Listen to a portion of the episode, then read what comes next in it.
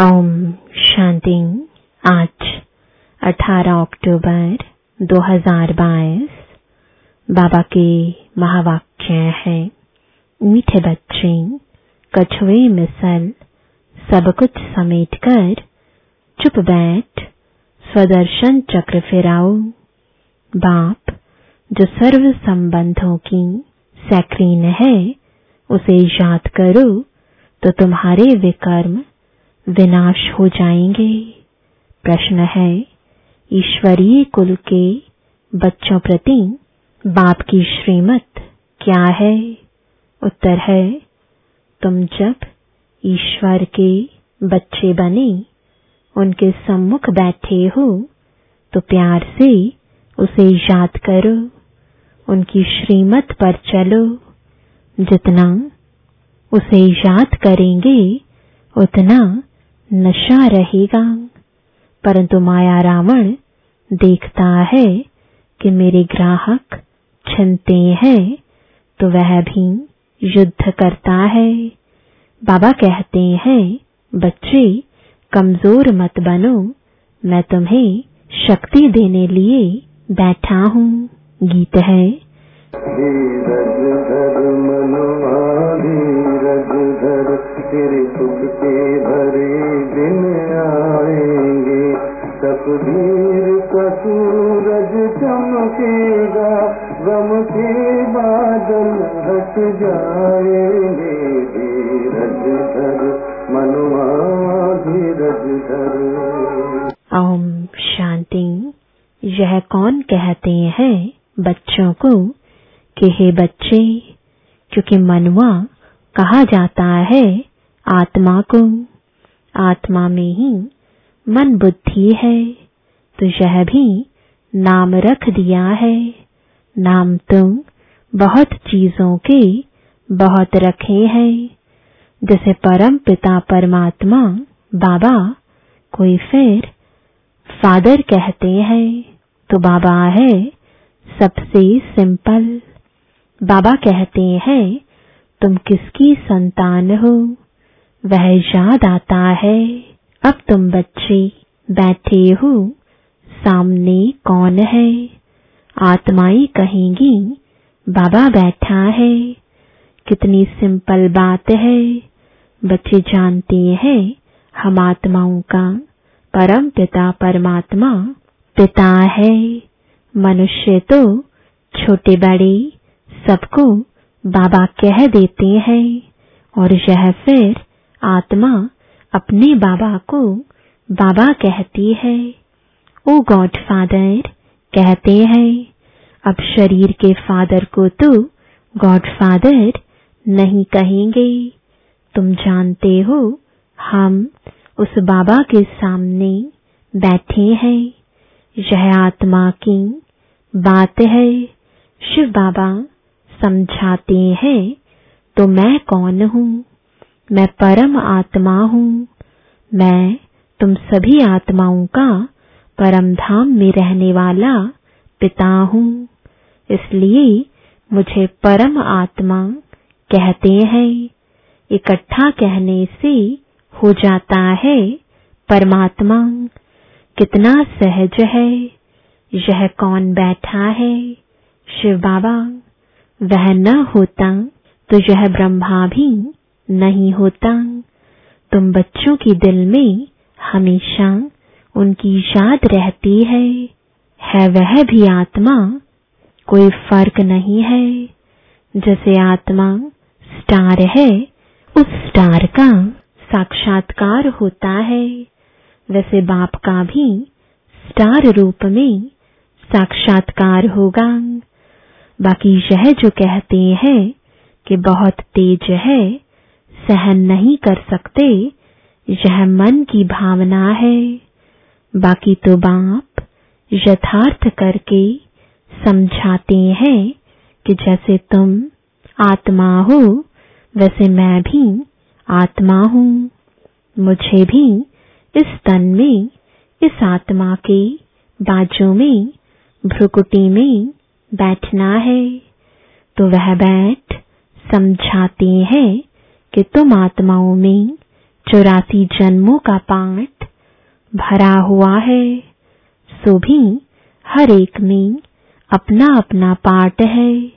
कहते हैं, आत्मा परमात्मा अलग रहे बहुकाल।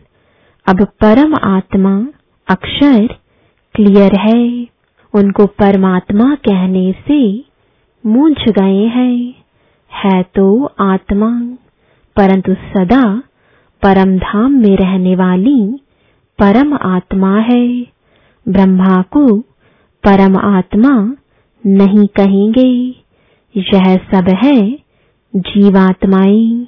इनमें कोई पापात्मा, कोई पुण्य आत्मा है। बाप कहते हैं मुझे पाप व पुण्य आत्मा नहीं कहा जाता है। मुझे परमात्मा ही कहा जाता है। मेरा भी पाठ है।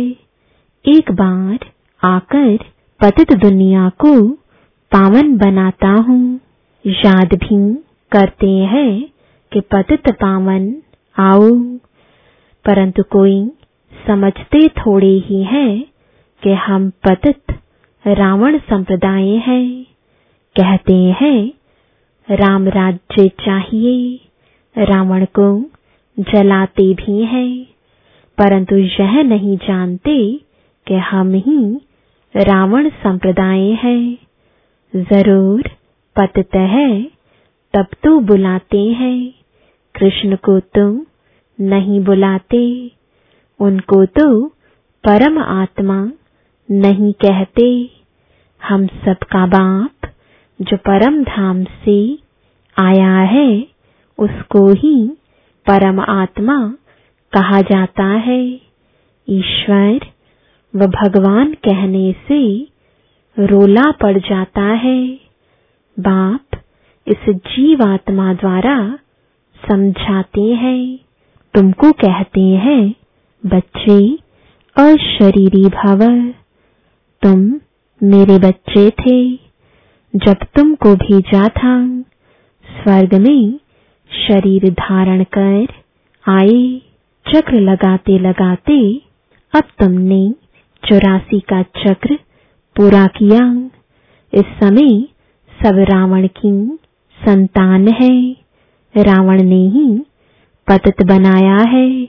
अब तुम बने हो ईश्वरीय संतान। अब बाबा आया है। कहते हैं, मेरा पाठ है, आसुरी संप्रदाय को दैवी संप्रदाय बनाना। मैं भी ड्रामानुसार अपने टाइम पर आता हूँ कल्प के संगम युगे। कलयुग है पतित पुरानी तमु प्रधान दुनिया। तब मैं आता हूँ सूर्यवंशी चंद्रवंशी कुल का राज्य स्थापन करने। न हो, तब तो स्थापन करूँ। फिर जब सूर्यवंशी चंद्रवंशी होंगे तो वैश्य शूद्रवंशी नहीं होंगे। अब तुम ईश्वरीय संतान बने हो। दैवी संतान बनने के लिए तो बाप के साथ योग चाहिए, जिससे विकर्म विनाश हो। एवर हेल्दी एवर वेल्डिंग बनने के लिए स्वदर्शन चक्र फिराना पड़े। बाबा को याद करना है। इसमें ही मेहनत है। यह चाट रखो कि कितना समय बाबा को याद करते हैं। जितना याद में रहेंगे तो अतीन्द्रिय सुख की भासना आएगी।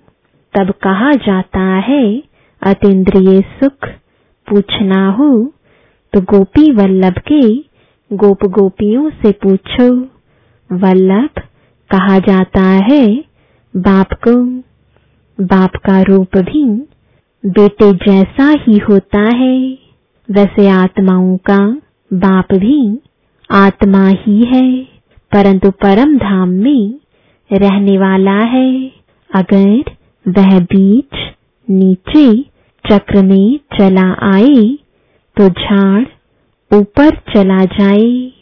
जैसे वह झाड़ होता है, उनका बीज नीचे झाड़ ऊपर।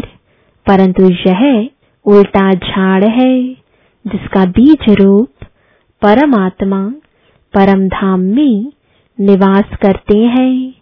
आत्माएँ भी पाठ बजाने ऊपर से नीचे आती हैं। ताल टालियाँ निकलती जाती हैं। अब बाप कहते हैं, तुमको रावण ने काला कर दिया है। अब तुमको गोरा बनना है। कृष्ण और नारायण दोनों को काला कर दिया है। लक्ष्मी को गोरा बनाते हैं। क्यों? कामचिता पर तो दोनों बैठे होंगे। कृष्ण के लिए कहते, उनको तक्षक सर्प ने डसा। नारायण को, फिर किसने डसा? कुछ भी समझते नहीं है। चित्र आदि भी सब रावण की मत पर बनाए हैं। अब बाबा आया है श्रीमत देकर रावण से लिबरेट करने के लिए। मैं सबका सदगति दाता हूँ। श्री श्री 108 जगत गुरु का टाइटल भी इनका है। जगत की सदगति करते हैं। ग्रंथ में इनकी महिमा बहुत लिखी है। सदगुरु, सच्चा पातशाह, सचखंड स्थापन करने वाला। बाबा को यह सब कंठ था, परंतु अर्थ का पता नहीं था। अपने को बहुत रिलीजियस माइंडेड समझते थे, परंतु थे रावण के कुल के। अब तुम ईश्वर के कुल के बने हो तो कितना प्यार से उनको याद करना चाहिए। बाबा, आप कितने मीठे हो। हमको स्वर्ग में ले चलते हो। हेवनली गॉड फादर को जितना याद करेंगे तो नशा चढ़ेगा। अब किसके सामने बैठे हो? बाप कहते हैं, ही लाडले बच्चे, मैं तेरा परम पिता तुम आत्माओं से बात कर रहा हूँ। अब मेरी श्रीमत पर क्यों नहीं चलते? परंतु काम रूपी भूत गिरा देता है। बाप कहते हैं, कमज़ोर क्यों बनते हो? श्रीमत मिल रही है, फिर आसुरी मत पर क्यों चलते हो? यह युद्ध तो करनी है। माया समझती है, मेरे ग्राहक छिनते हैं तो लड़ती है। तुमको बाप शक्ति दे रहा है, इतना पाठ पढ़ाते हैं, सब वेद शास्त्रों का सार समझाते हैं। सूक्ष्म वतन में तुम नहीं सुनाएँगे, दिखाया है विष्णु की नाभि से ब्रह्मा निकला। सूक्ष्म वतन में नाभि कहाँ से आई? क्या क्या बैठ लिखा है? अभी तुमको जो नॉलेज मिल रही है, यह परंपरा नहीं चलती। यहाँ ही खलास हो जाती है। पीछे जो शास्त्र आदि बनाते हैं, वह परंपरा से चलते हैं। यह ज्ञान तो प्राय लोप हो जाता है। अब बाप कहते हैं, मेरी मत पर चलो, देही अभिमानी बनो। इसमें दौड़ी लगाकर मेरे गले का हार बनो। यह बुद्धि की दौड़ी है। सन्यासी नहीं कह सकते कि अशरीरी भव माँ में कम शाद करो। परमात्मा सभी को कहते हैं, क्योंकि सभी मेरी संतान है। सबको वापस ले जाने लिए आया हूँ। परंतु सम्मुख तो बच्चे सुनते हैं। सारी दुनिया नहीं सुनती। शिवरात्रि मनाते हैं। शिव का मंदिर भी है। ज़रूर आया है, परंतु शिव का इतना बड़ा चित्र नहीं है। वह तो स्टार है। अगर कहो तो कहेंगे कि क्या मंदिर में चित्र रोंग है। इसलिए बात समझाते हैं, बच्चे, मैं भी आत्मा हूँ। सिर्फ़ तुम जन्म मरण में आते हो, मैं नहीं आता हूँ। तब तो तुमको लिबरेट कर सकूँ। मैं पतित पावन हूँ तो ज़रूर पतित दुनिया में आना पड़े ना। अगर पतित पावन न कहें तो समझेंगे नई दुनिया बनाते हैं। प्रलय हो जाती है, फिर नई सृष्टि क्रिएट करते हैं। परंतु उनको पतित पावन कहा जाता है तो इससे सिद्ध होता है कि यह सृष्टि तो अनादि है। इसकी प्रलय नहीं होती है, सिर्फ़ पतित होती है, उनको पावन बनाता हूँ। इसलिए मैं नंदीगण पर व भाग्यशाली रथ पर आता हूँ, तुम्हें नर से नारायण बनाने। सब चाहते भी हैं, हम सूर्यवंशी बने। कथा भी है। एक भक्त ने कहा कि मैं लक्ष्मी को वर सकता हूँ। नारद, भक्त था ना तो कहा, तुम अपनी शक्ल तो देखो। पहले बंदर से मंदिर तो बनो, तब तुम लक्ष्मी को वर सकेंगे। अभी तुम मंदिर लायक बन रहे हो। यह इस समय की ही सारी बात है। यह सब तुमको कौन बता रहे हैं? शिव बाबा, ब्रह्मा दादा की भ्रुकुटी के बीच में बैठ तुमको समझा रहे हैं। जैसे इनकी आत्मा भ्रुकुटी में बैठी है तो ज़रूर उनके बाजू में बैठा होगा ना। यह नॉलेजफुल बाप तुमको सारा राज आदि मध्य अंत का समझा रहे हैं, जिससे तुमको स्वदर्शन चक्र फिराना, सहज हो। स्वदर्शन चक्र फिराने से तुम्हारे विकर्म विनाश होंगे, नहीं तो सजाएँ खाएँगे। विजय माला में भी नहीं आएँगे। कछुए मिसल जब फ्री हो तो चुप बैठकर चक्र को फिराओ। अब तुमको घर वापस जाना है। यह अंतिम जन्म पवित्र रहो। इसको कहा जाता है, लोकलाज। पतित बनने की मर्यादाएँ तोड़ो और कोई को याद नहीं करो। आप मुए, मर गई दुनिया। और शरीरी बन, मेरा बनो तो वे कर्म विनाश हो जाएँगे। सबको मरना तो है ही। फिर कौन किसके लिए रोएगा? हिरोशिमा में सब मर गए, कोई रोने वाला बचा ही नहीं।